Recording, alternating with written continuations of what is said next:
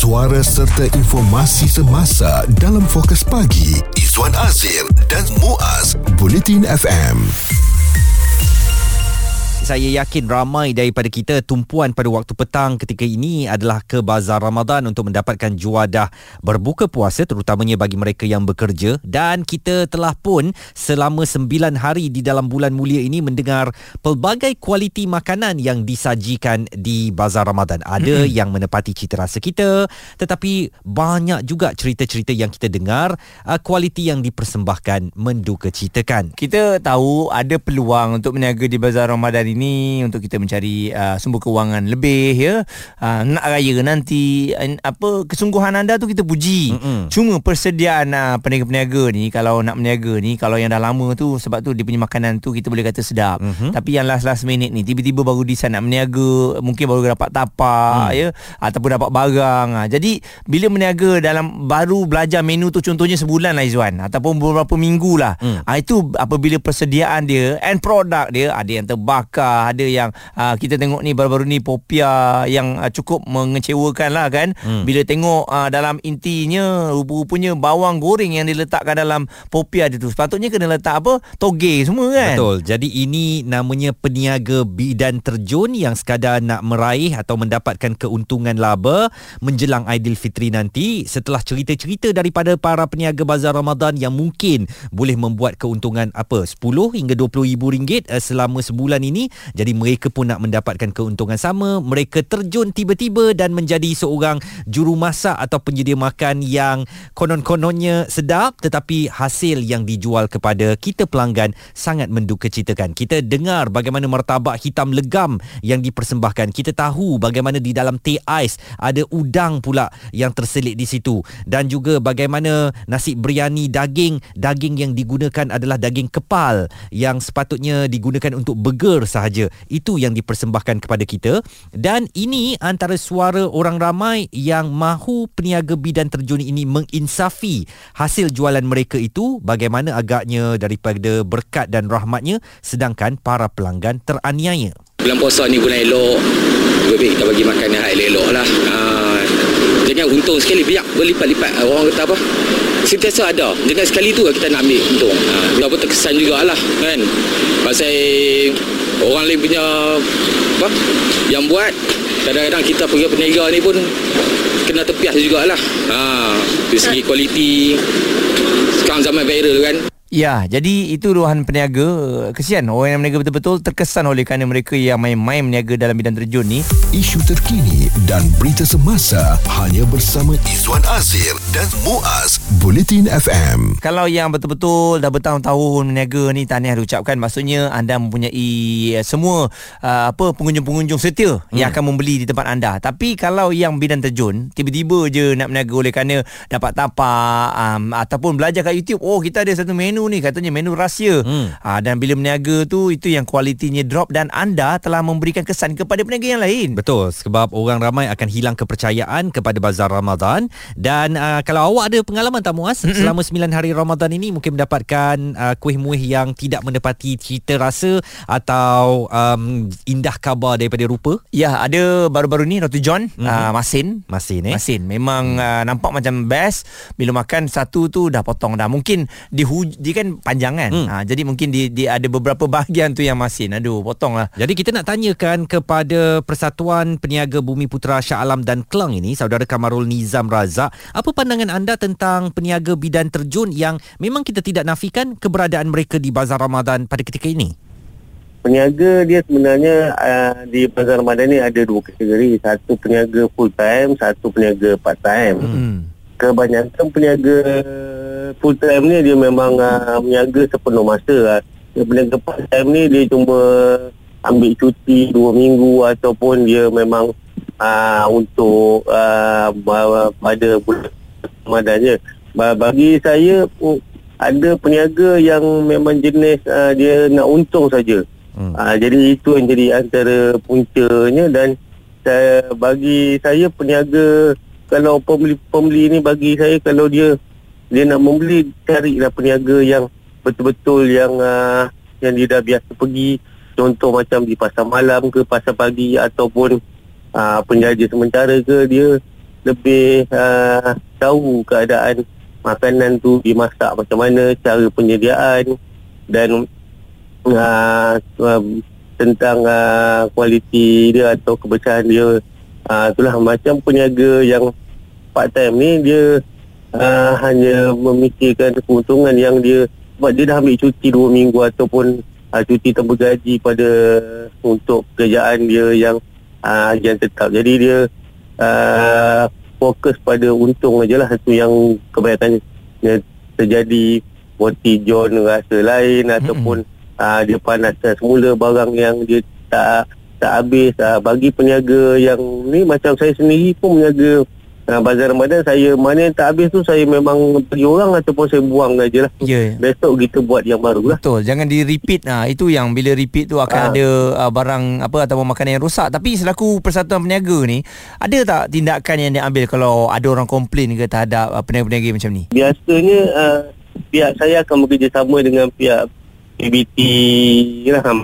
So macam MBSA, kita akan bagi tahu adakan khusus untuk pengendali makanan ataupun khusus untuk peniaga-peniaga yang baru nak berniaga ataupun sentiasa apa untuk diorang boleh mengingati balik kaedah pembersihan penyediaan makanan tu. Tapi kadang disebabkan ada setengah peniaga ni dia ambil rem, jadi benda sama jadi dia tak ikuti benda-benda yang disediakan oleh pihak PBT. Macam pihak Persatuan sendiri pun memang dalam grup WhatsApp pun kita memang amalkan kebersihan. Kita bagi tahu harga tu biar berpatutan, walaupun kita tahu keadaan sekarang ni pun barang mahal. Jadi mana berniaga full time ni dia dah tahu harga dia, berarti dia dah berniaga sebelum berarti dia dah berniaga turun-temurun. Kalau dia naik pun setakat 5% ataupun sekal harga atau dia masih logik lagi lah. Macam berbanding peniaga time ni dia tak ada fikir tu, dia fikir keuntungan je lah sebab dia dah ambil cuti ataupun dia dah keluar modal untuk sebelum-sebelum tu lagi. Jadi mungkin itu jadi antara isunya itulah. Itu pandangan Kamarul Nizam Razak, beliau dari Persatuan Peniaga Bumi Putra Syah Alam dan Kelang tentang peniaga bidan terjun di Bazar Ramadan. Fokus Pagi Izwan Azir dan Muaz komited memberikan anda berita dan info terkini Buletin FM. Saya Izwan dan rakan saya Muaz di Fokus Pagi Buletin FM yang menjadi pelanggan tetaplah di Bazar Ramadan. Setiap kali Bazar Ramadan untuk mendapatkan juadah kegemaran kami.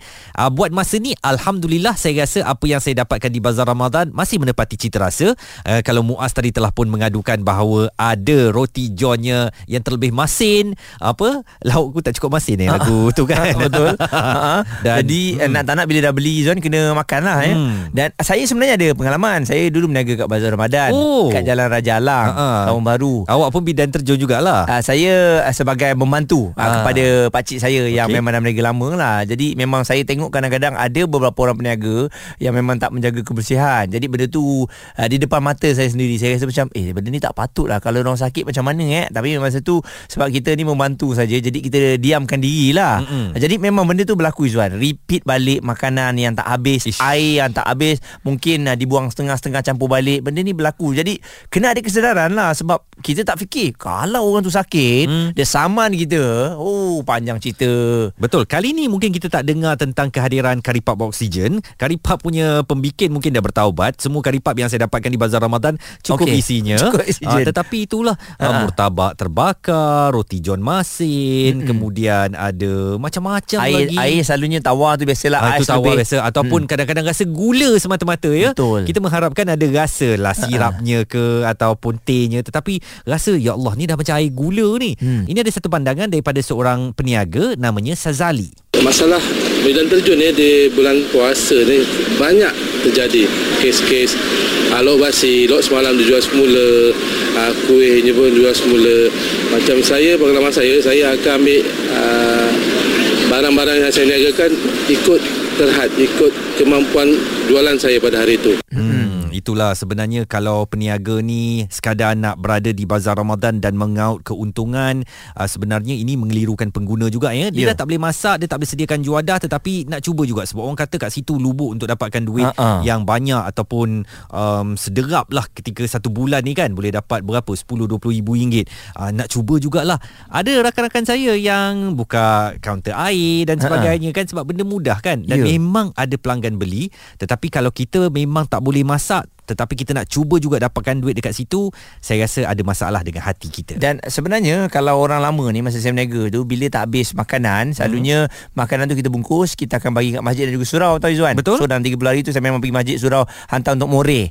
Tapi saya takut orang yang tak tahu ni, yang meniaga bidang terjun ni, oh makanan ni tak habis nak bagi, sebab dia modal dia kecil, dia pun rasa sebersalah kalau dia kat surau, nanti macam rugi pula. Baik kita buat untuk esok ke kan, kita campur dengan yang baru. Jadi itu salah tu. Betul. Sebab kalau kita bagi kat surau, mungkin akan ada rezeki lain, walaupun tak untung tak besar, tapi orang lain makan makanan kita, nanti ada untung lain. Pendapat, komen serta perbincangan Fokus Pagi Izwan Azir dan Muaz, Buletin FM. Jom kita nak pantau bazar Ramadan yang ada di seluruh Malaysia ni. Walaupun ada yang panjang lah, ada macam-macam juadah lah yang dihidangkan, tapi kalau kualiti tak dijaga, itu mengecewakan kita lah. Lagi-lagi peniaga bidang terjun tak semuanya menghasilkan kualiti yang teruk. Betul. Ya, ada juga yang bagus. Cuma kita nak tengok bila bidang terjun ni anda memberi kesan kepada peniaga lain. Kita tak pukul rata kata yang ada di bazar Ramadan tu mereka yang tak ada kelayakan, tak pernah berniaga makanan ya. Bukan begitu, tetapi kehadiran yang segelintir inilah menyebabkan setitik nila akan rosak susu sebelanga. Kita ada Farhana daripada Pulau Pinang. Apa cerita anda, Farhana?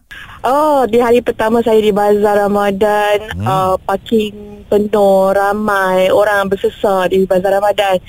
Hari pertama saya beli kuih satu pack ada 3 biji, berharga RM6. Wah. Balik rumah tu makan kuih 1 biji tu dengan 1 mulut. Alamak, terus basi. Alamak. Kuih apa tu, Fana? Kuih seri moka. Aduh, dah tak ada segi dah bila kita gigit tu ya.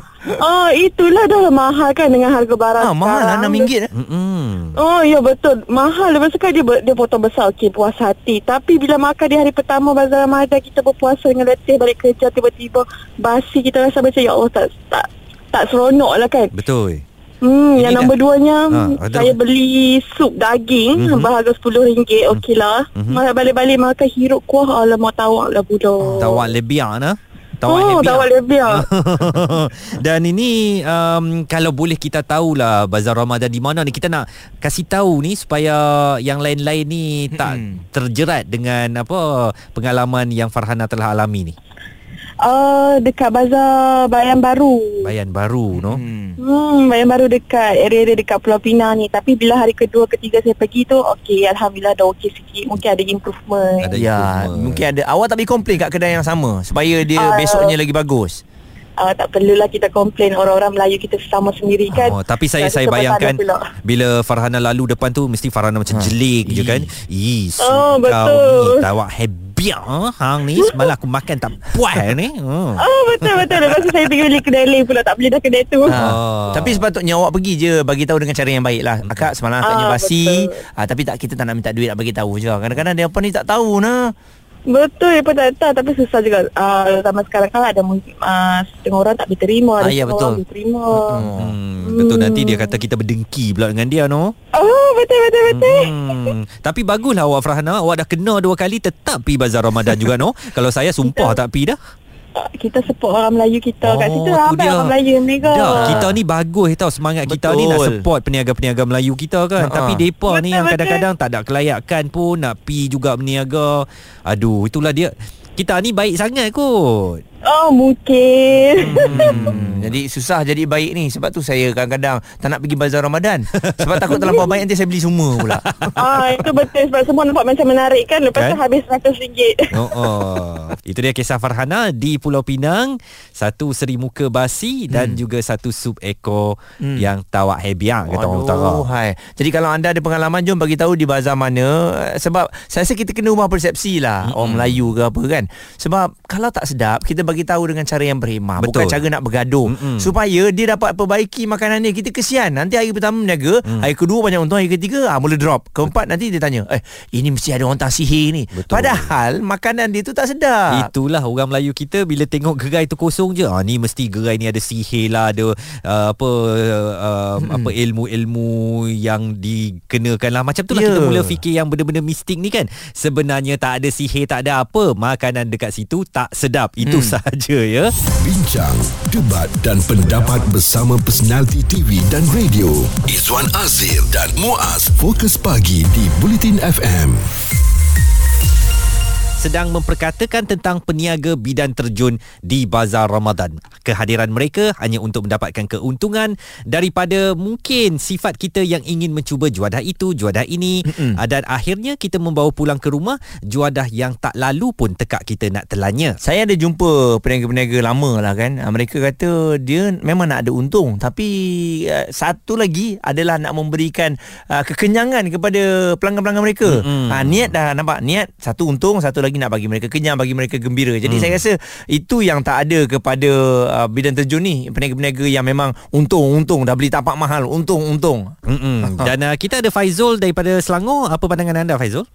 Ibu saya arwah, tengah arwah ayah saya, dulu dia orang seorang peniaga di gerai dan juga bazar Ramadan. Boleh katakan waktu saya kecil tu saya membesar dekat gerai, dekat kantin sekolah dan juga kantin kilang, dan diorang kira otai lah orang-orang yang meniaga dekat bazar Ramadan ni. So waktu dulu saya masih ingat, waktu dulu waktu saya umur dalam 10 tahun ke 15 tahun lah, 10 ke 15 ke 18 tahun tu, makanan bazar Ramadan memang sedap-sedap.